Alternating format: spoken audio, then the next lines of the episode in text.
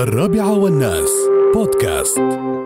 من الأشياء الجميلة آه، والنصائح الحلوة في هذا الصباح الجميل لكل إنسان لا تكره أحدا.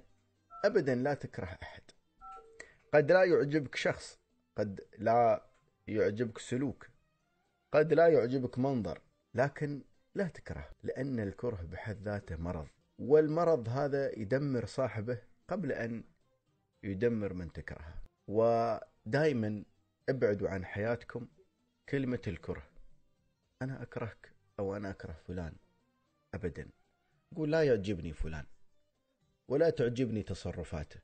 ولا يعجبني كلامه. لكنني لا أكره أحدا.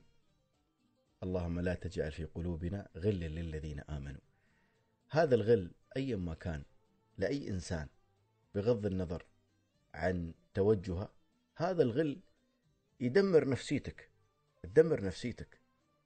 وبالتالي هذه النصيحة مو بعشان اللي أنت ما تدانيه هذا نصيحة عشانك أنت عشان أنت ترتاح عشان أنت تعيش حياة حلوة عشان أنت يوم تشرب الماي ولا تشرب القهوة ولا تشرب الشاي تشربها وأنت متلذذ بها.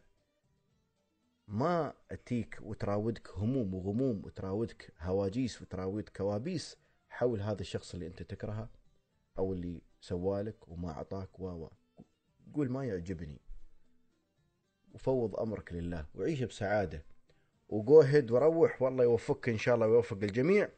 وفي هذا الصباح الجميل والرائع جدا الله يوفق إخواننا وخواتنا الطلبة والطالبات.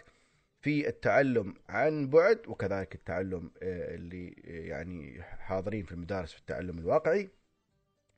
ويوفق إخواننا العاملين في وزارة التربية والتعليم من الكادر الإداري والتدريسي والفني والمهني وغير من الأمور هذه.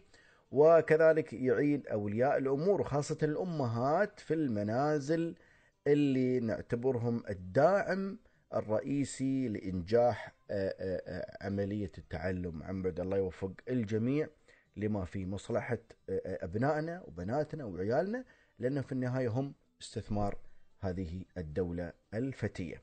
الرابعة والناس بودكاست.